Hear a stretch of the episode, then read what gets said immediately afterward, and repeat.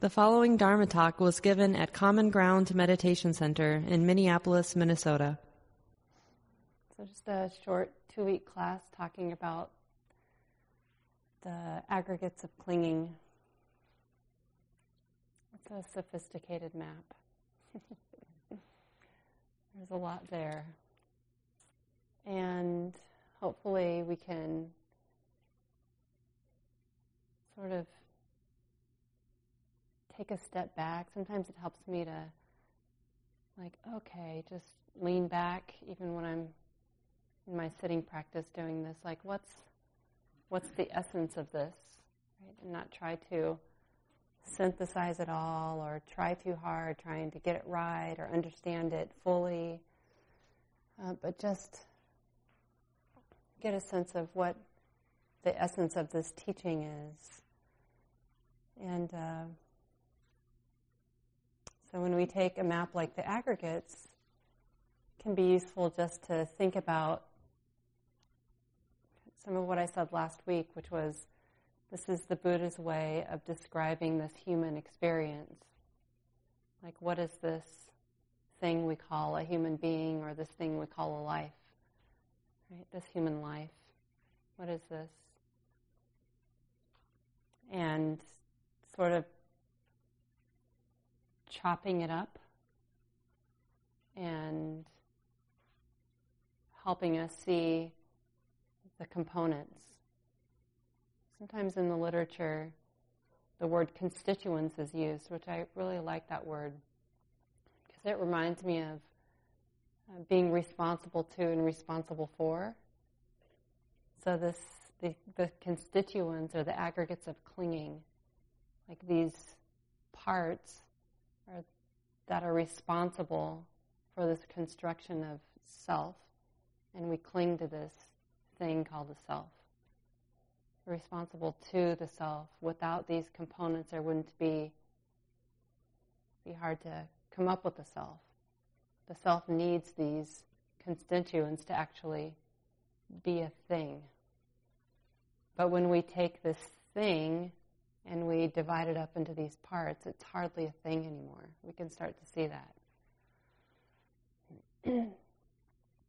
so, with this map, there are two parts one part body and one part mind. Or one of the aggregates is talking about form, and then four of them are talking about mind, heart mind. We can use those words interchangeably. And please make that flip flop in your head if it makes sense, right? Sometimes I'll kind of get myself confused, like what? Then I'll switch and use the other word. I'm like, oh yeah, that really lands now. So I might, the words that I use to describe heart, mind, heart, mind, or I sometimes intersperse um, the word, the words nervous system, because that has a real strong kind of embodied feeling to me, nervous system. So you might play with those three options in your head. So we have this first aggregate of form, rupa, or form, which we can uh, summarize to be the, the body, any of the experiences known through the body, like any, any of the experiences of coming through the sense gates or the objects. So, hearing or what the mind hears, for example. So, this experience of body or form. And then we have feeling, but not emotions, but that uh, element of pleasant, unpleasant, or neither pleasant nor unpleasant. It starts to point us in the direction of how the mind makes sense of experience we often, an experience comes into awareness, right? Like a sound. And then there's a, like, oh, I like that. That was pleasant. Or a sound and like, ugh, that's wrecking my flow right now. The sound of the traffic while I'm trying to meditate is unpleasant sound. Yeah. So this kind of seeking pleasure or resisting resisting pain is a really normal human predicament. And then we have the third, this third aggregate of perception. perception is the way we make sense of our world. Starting to name, conceptually name things like meditation center, meditation hall, door, foot, these kind of things. And I'm going to talk more about, I decided to pick one tonight, so I'm going to talk more about perception, but I'll go through them all really briefly. So, form, feeling, perception, mental formations, all of the ways that the mind constructs something. So, these thoughts, opinions, ideas are all mental formations. The mind thinks, like the nose smells, like the ears hear, like the body feels sensations that are there. So these are all the constructs of mind volitional formations, mental formations. And then the fifth one is consciousness. Consciousness is this basic, it's what happens when uh, mind is awake, right? We know that. Awareness, we might call that awareness. It's a lot more complex than this, but we need to start somewhere, right? So we can just take it in in these simple ways, like, okay, consciousness is, maybe we can call that awareness. So these aggregates, the Buddha is really pointing us to how this these aggregates in each of them are really empty of self. They're void, they're hollow, they're insubstantial, actually processes that are occurring all of the time, but we don't see them in their component form. They're actually happening so quickly that we miss them, and because we miss them, we think that this experience is one of continuity, and the only way that we can make sense of that continuity is to call it something. So, because we don't see form, feeling, perception, mental formations, consciousness all doing their job, we say, This is Shelly, for example, right? This must be me. This must be me. Right? And then that causes all kinds of difficulty for us. But we can start to see if we can deconstruct the sense of self into its constituents, into its components. We can start to see the activity of each of these things, and it makes it harder to find a self there. So we're de- deconstructing our perception of self. It doesn't mean that we're not going to have moments. We're going to have moments. This is the Buddha said. Human beings are going to have these moments where we forget and miss and have a misunderstanding there. Like this is a Shelly, or this is a Gabe, or whatever. We're going to look at each other and immediately this continuity of experience is going to be there and we're going to go like oh yeah and that's just the way things are. So we don't actually have to try to not make that happen. We don't have to try to to be somewhere. We can actually just be right here and use our awareness practice to see these to see into these each of these constituents. We can see them, we can deconstruct this and start to look at them individually, and then we might be able to notice in moments their activity, these processes, like the process of perception that's happening right now. And in that moment, it's hard to feel into a Shelly because we're actually seeing, oh yeah, this is the process of perceiving. It's happening right here. I can see it play out right here, for example. One of my teachers, Andrea Fella, talks about the aggregates quite a bit. And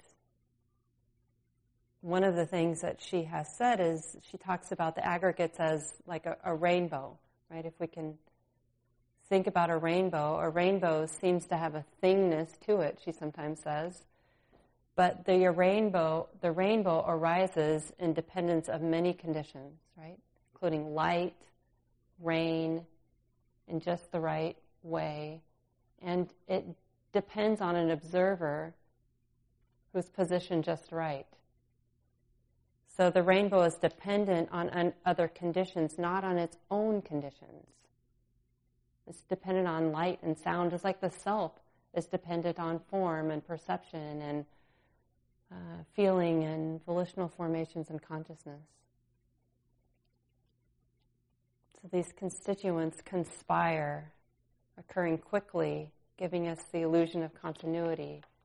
And the only way to make sense of that is to call it something, so we call it a self. So, perception, and this is the way the mind makes sense of the world, basically. The way the mind uh, reconstructs sense data that comes in and makes sense of that sense data.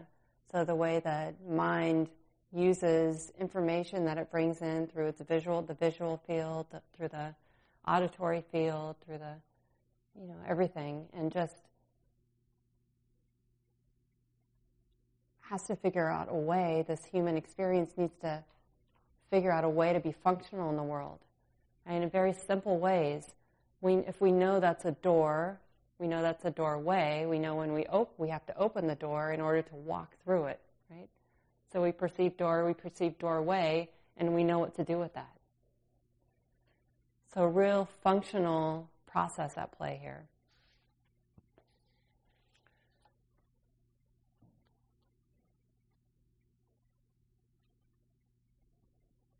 And we can see that perception, we can see this working all of the time, even in simple ways like the door and the doorway, but also as when we come to common ground, right? You come in here, there's this, we have probably perceptions that are working, even if we don't notice them.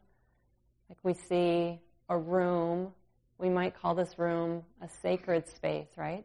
We're already perceived, we're having some perception about the room. We don't necessarily see form or light or texture, but we have this perception.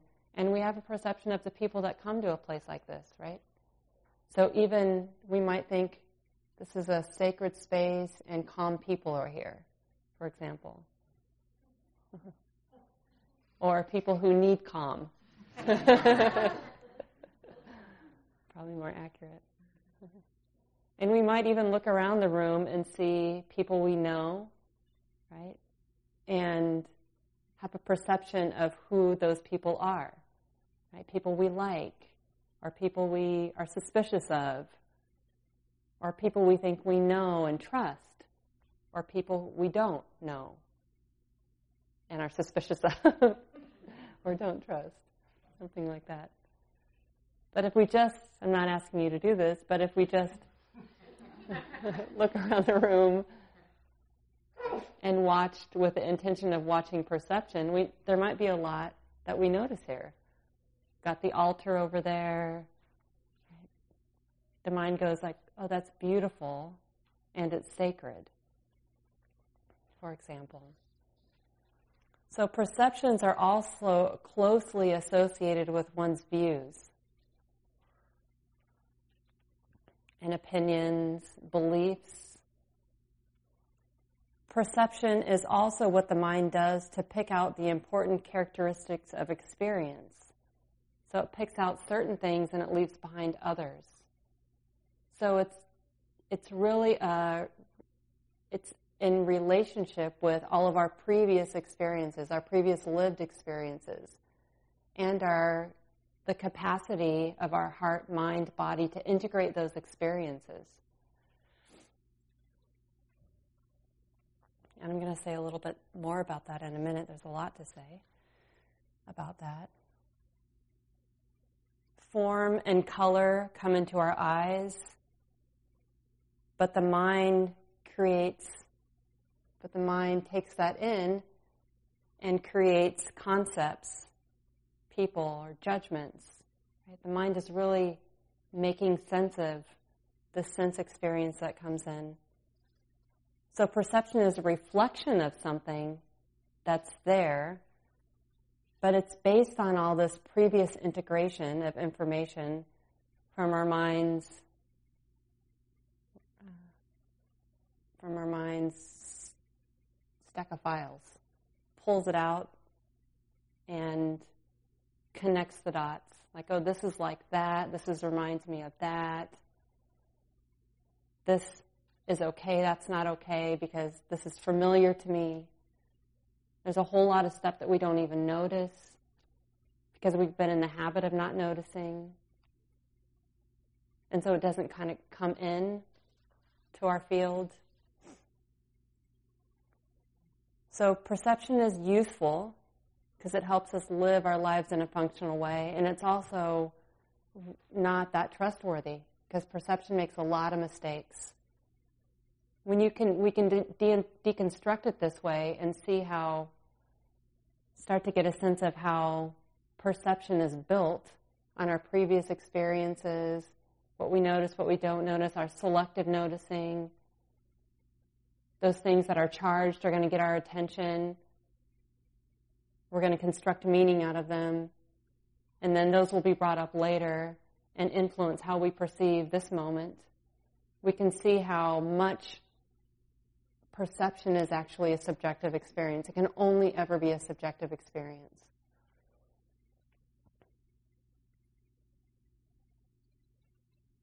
There's this, you might have um, seen, uh, there's all these studies in the world of psychology about uh, giving people like faces, angry faces, neutral faces, pleasant faces, different, different studies like that.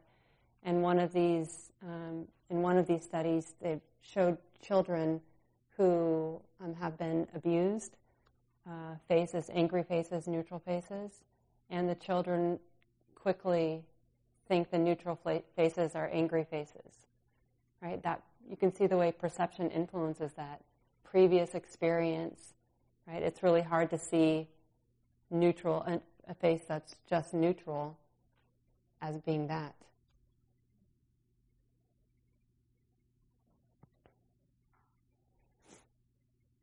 So perception is useful because it's a shortcut in the mind so that life is easier. And and more predictable and safe. Right? So these ways of perceiving are we have to remember that that this is actually this constitution, this nervous system's attempt at finding some ground. Perceiving this, being able to predict what a person is like, what their personality is like, what their behavior is like, is a way of this self trying to find some safety, some comfort, some ground in the world when there actually is none. Yeah. So this, and that's a hard reality to take in. It's hard for any of us to take that in. It takes a lot of patience, a lot of practice, and in moments we get a taste of it, but then the self quickly goes, nope, that's not it. I've seen this play out in my life so many times in so many ways, and one of those times was a year ago when I was not having some health challenges. I've talked about this. I talked about this last week, I think. And one of the things that was very was interesting to me at that time with the heart was grappling with the body that was not reliable and what this mind perceived it seemed like 24 hours a day, was dying things. The earth that was dying, trees that were dying, change that was happening, bodies that were sick. You know, it was like the only thing the mind was interested in noticing. My perception was just like aging, dying, aging, dying, aging, dying, again and again and again. And it was uh, sometimes hard to take in right? As you can imagine. Hard to take that all in, hard to rest in this, the uncertainty of this life. So the nervous system, this sense of I am, finds ways to feel like there's something predictable happening here. And we do this in a myriad of ways, especially relationally. There are these moments in my relationship with my partner that have been really profound, noticing the way I perceive her.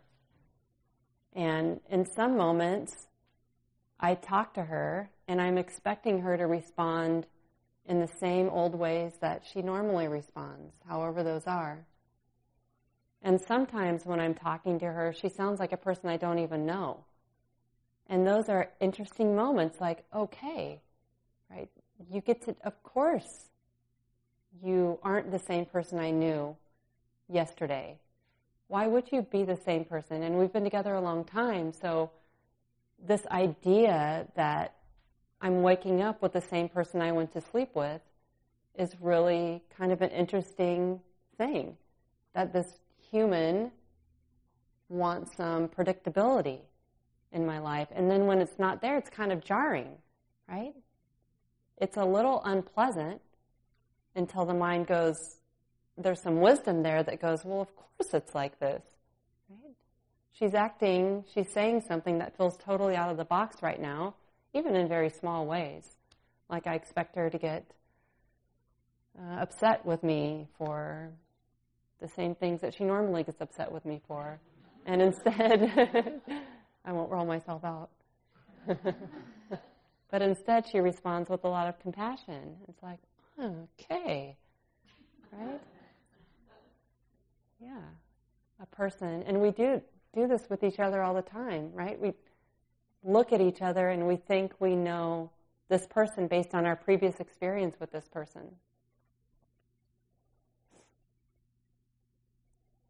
And we can see how sometimes it's hard in our daily life to see all the ways that we're perceiving, perceiving that the process of perception is at work until we're outside of what our normal experiences are.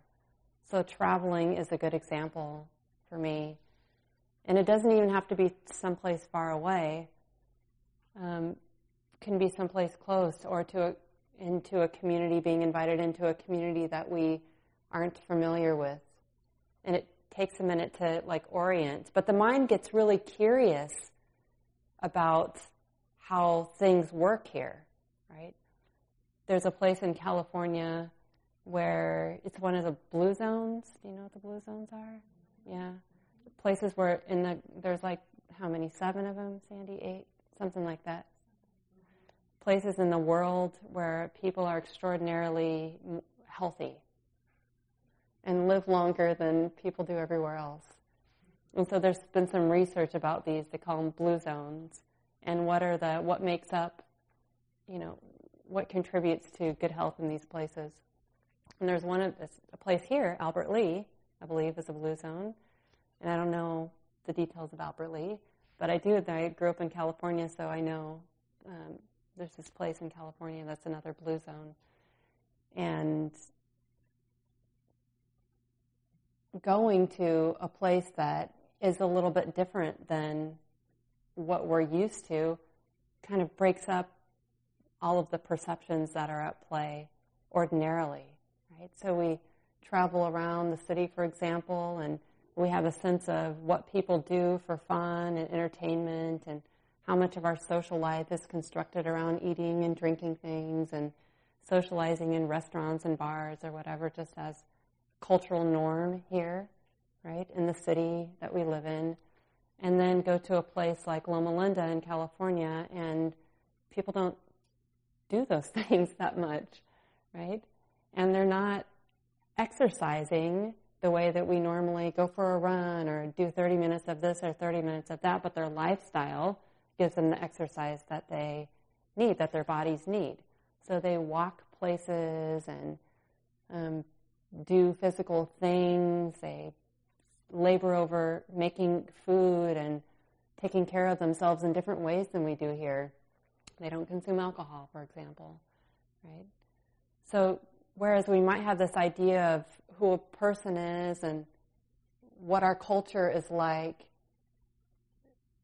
it may be invisible to us until it's different. And then we're like, whoa, whoa, wait, there's no fun happening here. oh, wait, there's different kind of fun happening here. Or people don't exercise here. Well, that's not true, right? They exercise differently. You see that? See the way perception kind of makes itself known in these ways?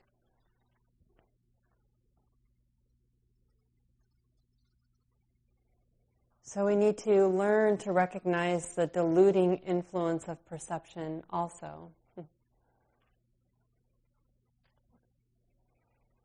Perception is always has an element of confusion in there. The mind constructs a perception like, for example, a Judy, right? I know Judy. I have an idea of who Judy is. Judy and I have known each other for many years now, right, Judy? Many years. And so we've worked together in the office and we've done things together at Common Ground, so I have a sense of who this person is. And yet, like I was mentioning, my idea of Judy is always different than Judy. Right? I can only ever know Judy through my own subjective lens. And that's always going to be limiting because I don't actually know Judy's own lived experience. Not only that, but Judy, Judy is actually all of the, each of the aggregates, right?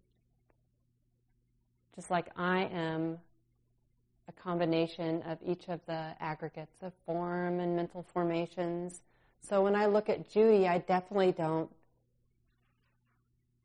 think of all the thoughts that go through Judy's head, for example, right? I don't know all the perceptions that flow through Judy's heart and mind. I don't actually know all of the sensations in Judy's body. I don't actually know the, these things. So my experience is always only subjective and completely off the mark to some degree. Right? So I kind of project onto, we project onto each other our roles and identities or based on our own subjective experience. We project those onto each other and expect that the person will live those out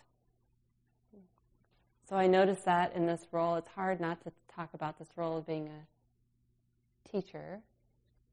And many of you have known, you have your own experiences of being a leader in any community. And my idea of who I am is different than your idea of who I am. I remember this showing up for me really clearly. I was uh, annually, some people in my community have a gathering uh, in my queer community. And I had been looking forward to doing this, going and seeing it's an intergenerational gathering, children and elders, and it's a lot of fun. And I just felt really queer. I was getting ready to go, and I was just like feeling like, oh yeah, I'm going to go be with my people, and right, and excited about who I was going to see. And then I walked through the door, you know, I had this whole perception of who I am, this queer person, and I walk through the door and like I see several people from Common Ground there. And I walk through the house and they're, oh, hello, Shai. And I was like, oh, wait, I'm a leader at Common Ground. I'm not just a queer person right now. So it was just an interesting moment to see my perceptions, my perception of myself, and my perception of what other people, how other people perceive me. I don't actually know. Those people might have been like, they're queer, right? They might not have been thinking about how they know me.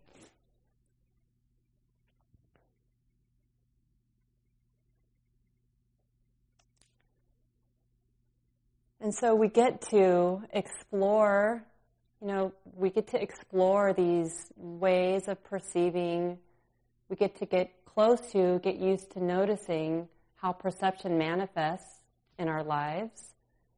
And so that we can learn, we can learn by way of noticing what we're inclined to do about that. Often we tend to act on our perceptions and we have only partial information. So we tend to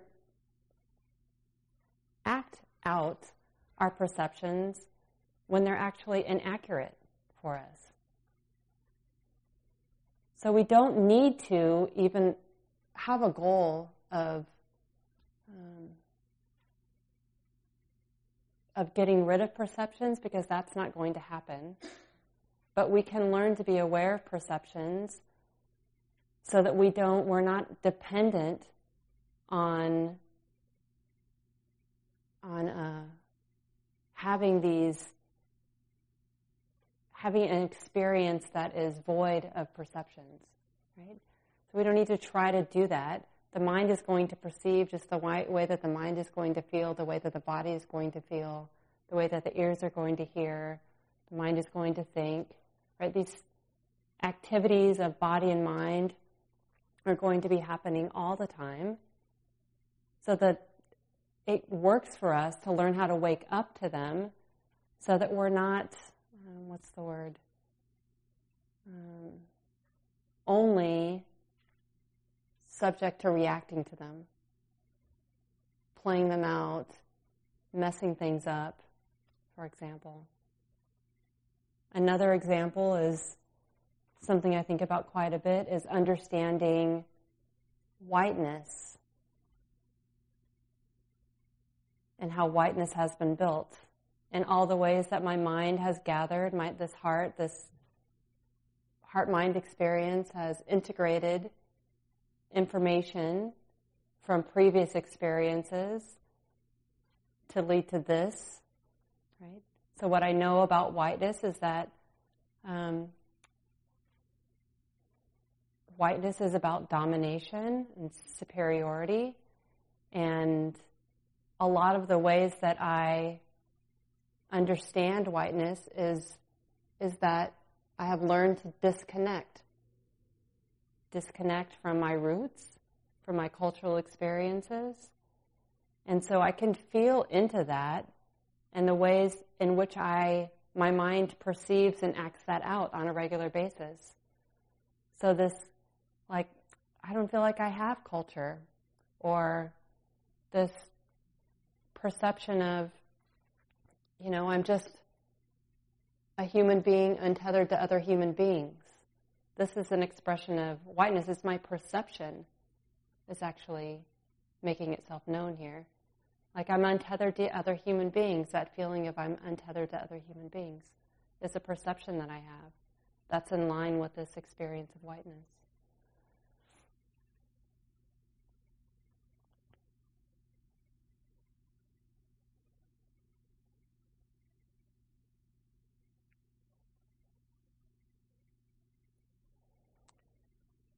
So, one of the ways that the Buddha used to talk about perception was to liken it to a mirage.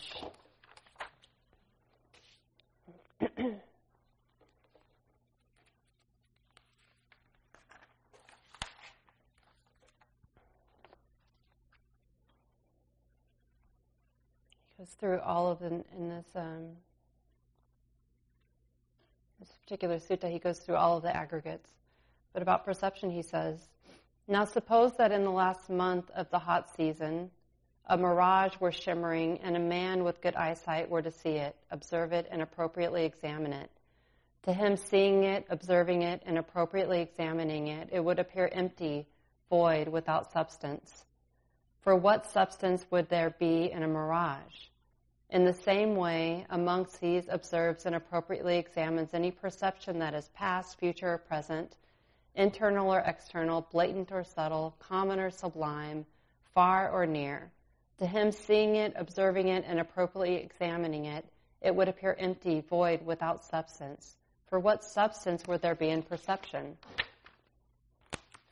Seeing thus, the well instructed disciple of the noble ones grows disenchanted with form, disenchanted with feeling, disenchanted with perception, disenchanted with mental fabrications, disenchanted with consciousness.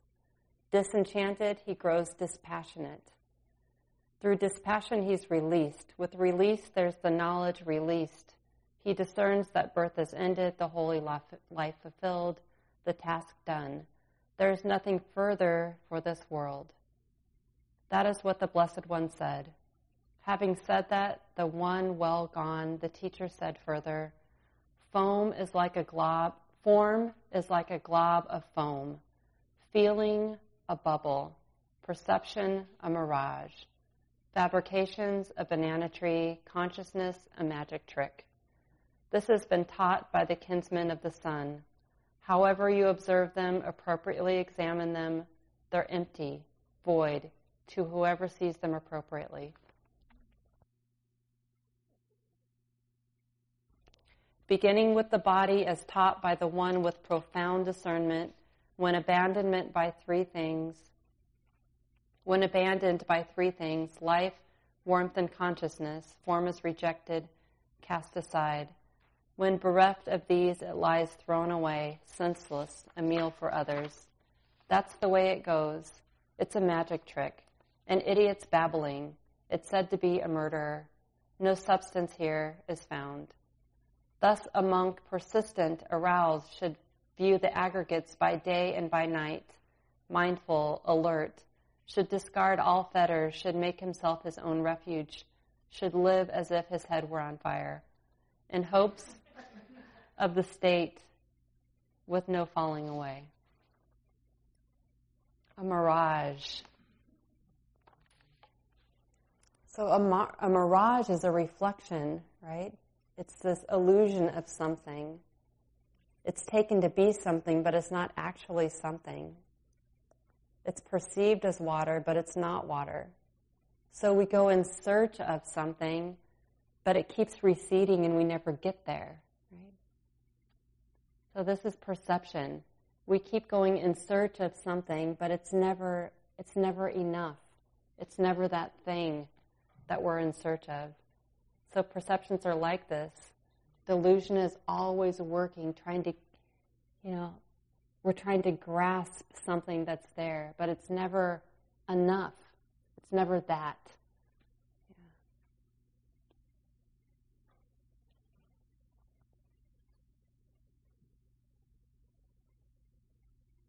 And this part about perception being natural is something that we can really take in because even though this is true, even though we're grasping, even though with perception, it's just grasping after something that's never going to fulfill for us, we can watch this play out, right? We can, we're still practicing when we watch ourselves construct need something more, right? Want something more. When we want some stability, some ground, some fixity, some permanence, you can just watch this self go like, I need something more than this uncertainty. Right? And have a lot of compassion for that. Like, of course, that's the way it is.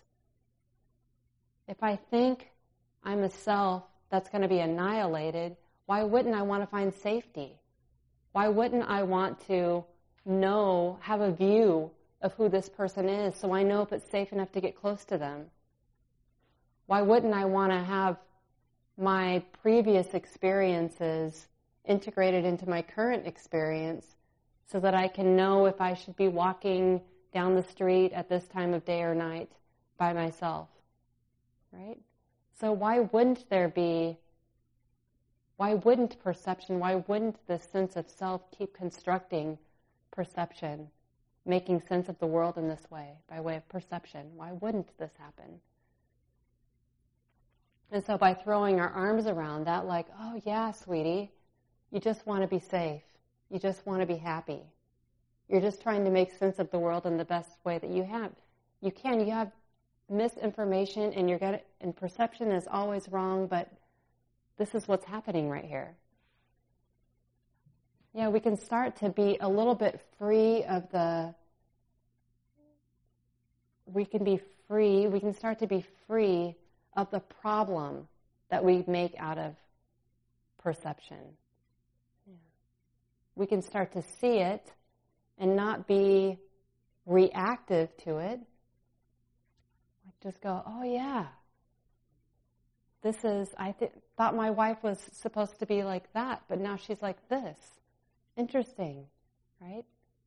I don't actually have to try to force her back into that box or get angry like it's not how you're supposed to. You're supposed to be mad at me right now.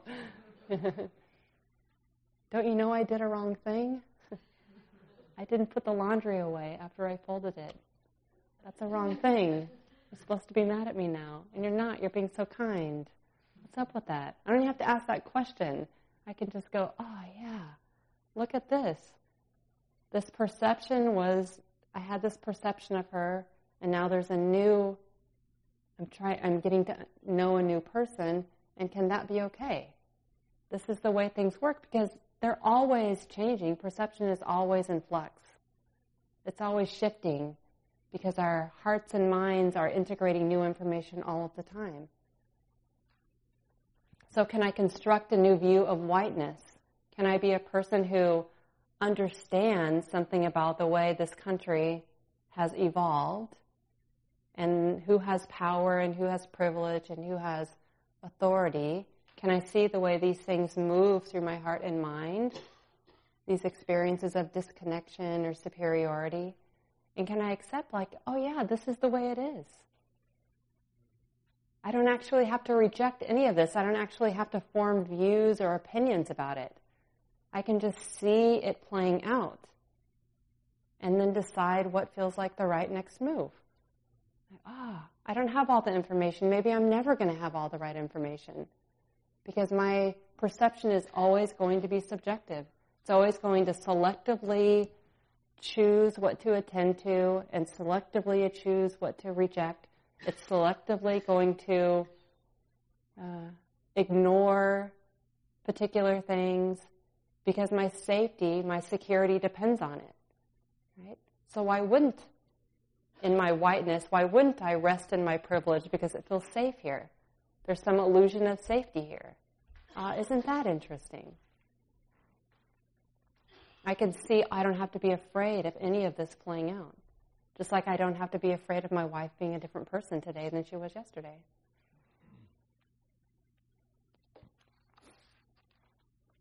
Okay.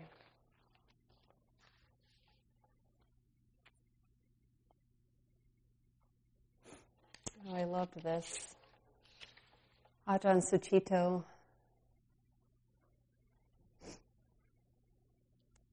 He says, then what one, what one perceives one thinks about. Now a little more action starts occurring, thinking. This is much more to do with personal history, adding the narrative, I'm, always like this, or he is like this, or she is like that. So what one thinks about, one complicates. There's this word complicate, or papancha, which also translates as pro- proliferates, or projects, or diversifies. Suddenly it becomes all kinds of manifestations. It's this, it's that, it shouldn't be, it could be, it ought to be, it reminds me of this. What am I going to do about this? Does this sound familiar? I call it the Papancha fairy. The Papancha fairy waves a wand and then suddenly all of this stuff comes rising up. You can drop in one word or two words like current president and bong all this stuff comes rising up. Cascades of emotionally charged thought perceptions of he, she, it, he, can't, shouldn't, and how dare they, and so on. You feel drenched in gobs of past, present, and future. That's the flooding based on what perception brings up. Ah, right? so there's so many ways to explore perception. Take some of what was offered tonight and use it. And if it doesn't land, don't. Just get interested in your own experience what you learn from watching your mind, getting close to the process of thinking, mental formations, and how the mind, how this heart, how this constitution tries to find some safety in a world that's really not safe, to find some uh, permanence in the world that, in an experience that's really impermanent all the time.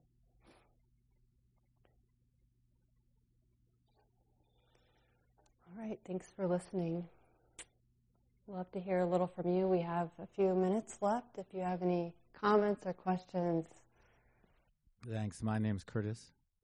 Uh, this has been super super interesting because this is the second time I've gone through a Buddhist studies uh, course here about the five aggregates, and the first time I think was two years ago, and it was uh, very uh, revelatory for me because it, I think I started.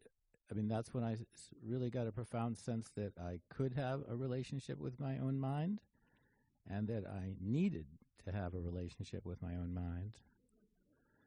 And why do I need to have a relationship with my own mind? Because if I'm inside of my I and me and mine, inside of the five aggregates, um, I'm just labeling and reacting and filtering things through my moods and attitudes and creating stories.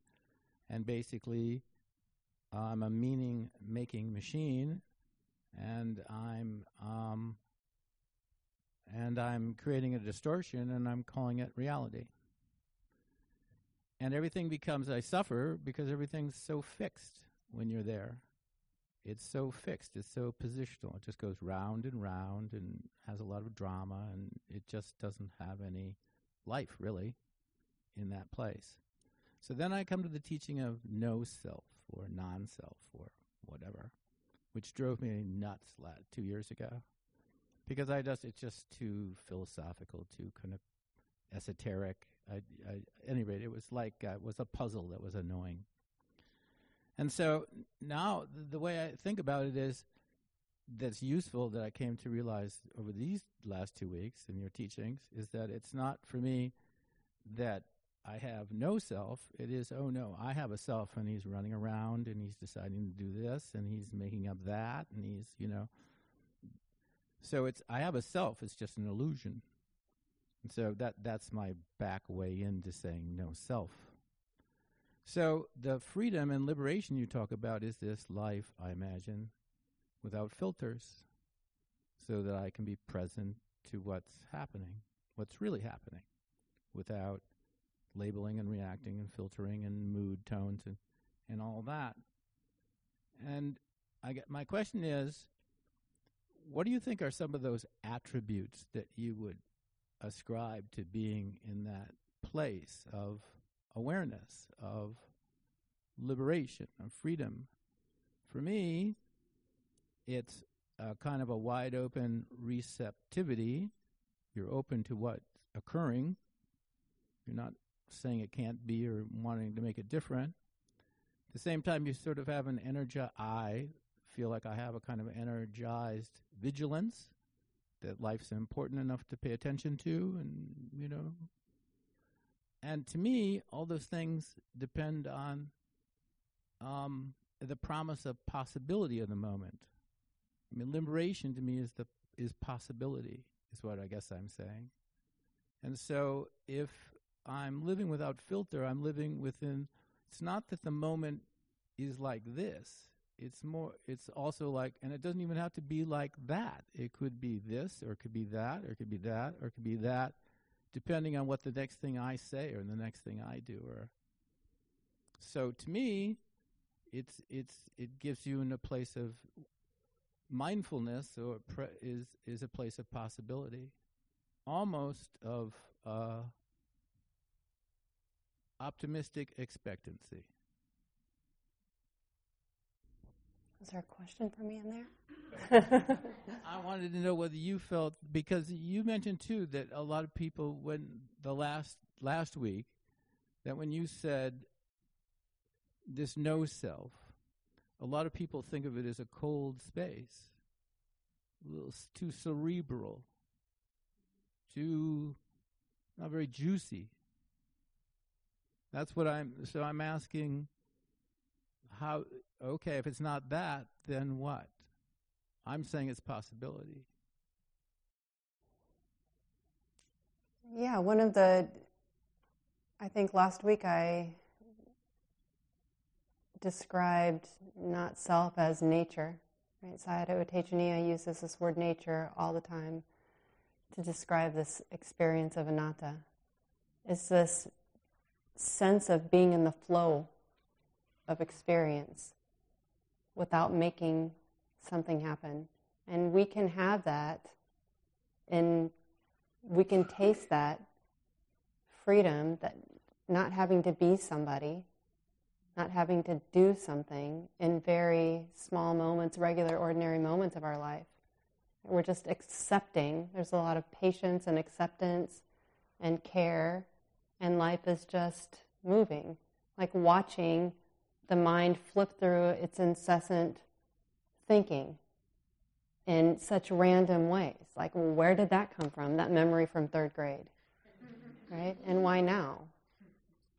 Or how did, like, the mind is, the heart is happy and then full of doubt, like it's going to explode, there's no way out of this, and then completely content, all in the span of 30 minutes. Like, how does that happen? Well, if it's like that, I mean, I certainly didn't make that happen. Or, as another example, anxiety for me has been a big teacher. So, watching anxiety show up in moments when it doesn't, there's no threat, and then watching it not be here in a moment when there is a lot of threat. Okay, that's interesting.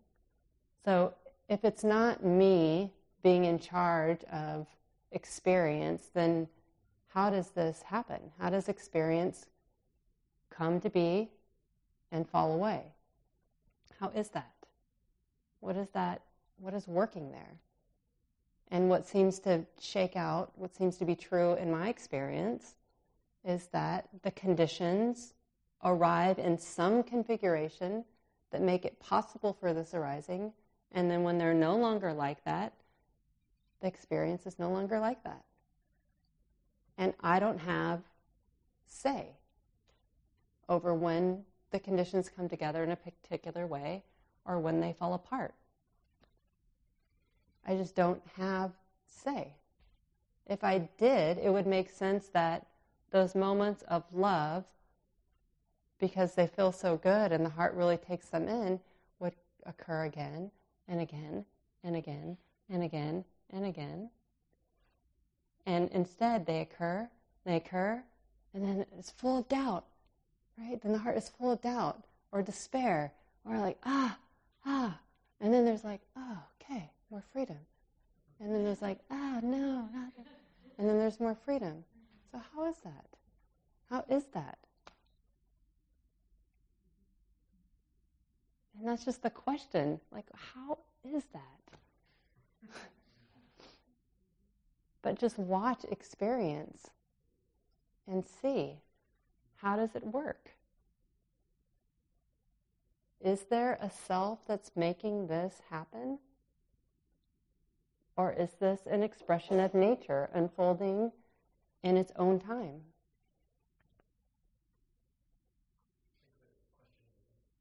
Question over here. Tim, last one. I've been practicing. I've had an opportunity to practice a lot lately, in, including practicing when I'm with talking to, when I'm talking to people on a daily basis, and I find if I'm able to keep a really steady mindfulness going through a conversation, my perceptions of them they get. I'm able to. There's these superficial ones, and I'm kind of able to push them aside and the perceptions that uh, that arise are a lot they're more mysterious and they're more like compassionate and they're more like how can I orient my perception of this person towards either helping them or teaching them or uh aid like making their life better in some way? And it seems like the per- the perception gets deeper. I don't know how to describe it. I thought I'd share that. Thank you. Thanks, Tim. It's just after nine. I trust that you don't mind staying here till nine thirty or ten, but maybe that's a faulty perception. Thanks so much for your kind attention these last two weeks. It's been really fun to be here with you and practice and share together, be in community, to get to know each other. Uh, yeah, thank you.